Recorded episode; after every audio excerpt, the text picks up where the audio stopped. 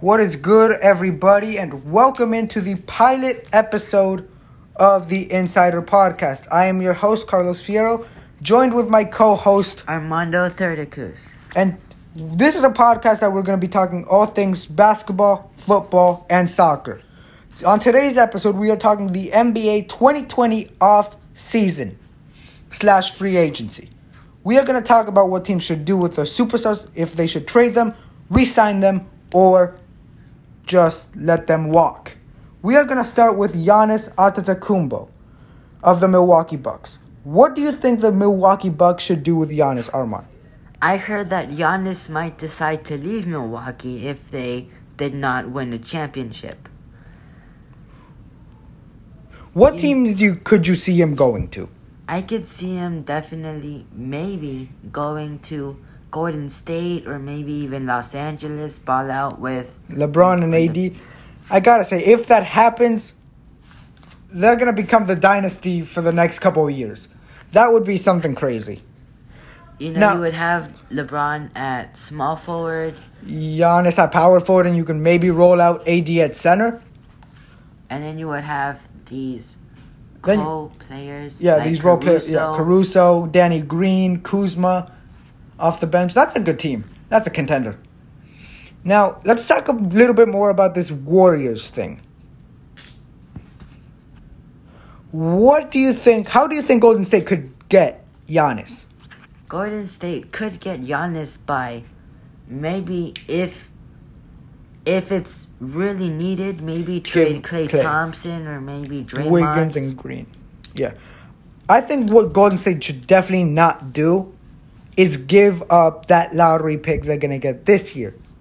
Because this draft has so many good players like James Wiseman, Anthony Edwards, Cole Anthony. LaMelo Ball, Obi Toppin, and so much more. Now, obviously, could you see Giannis actually leaving the Bucks and why?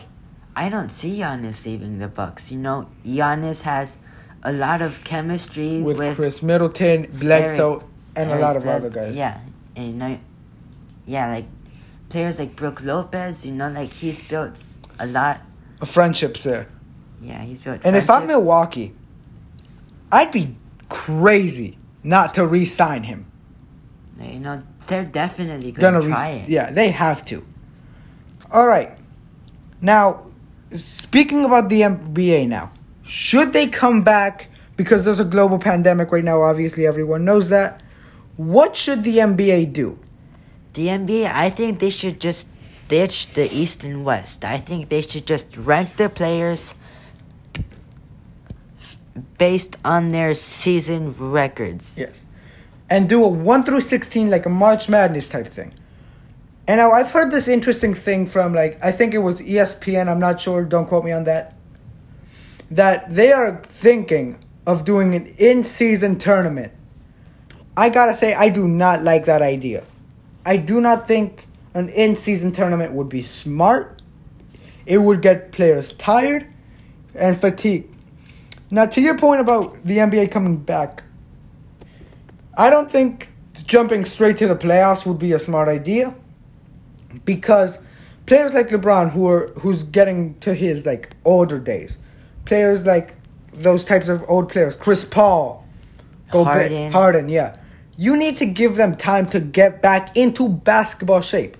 Cuz something people need to realize, there's good shape and then there's basketball shape.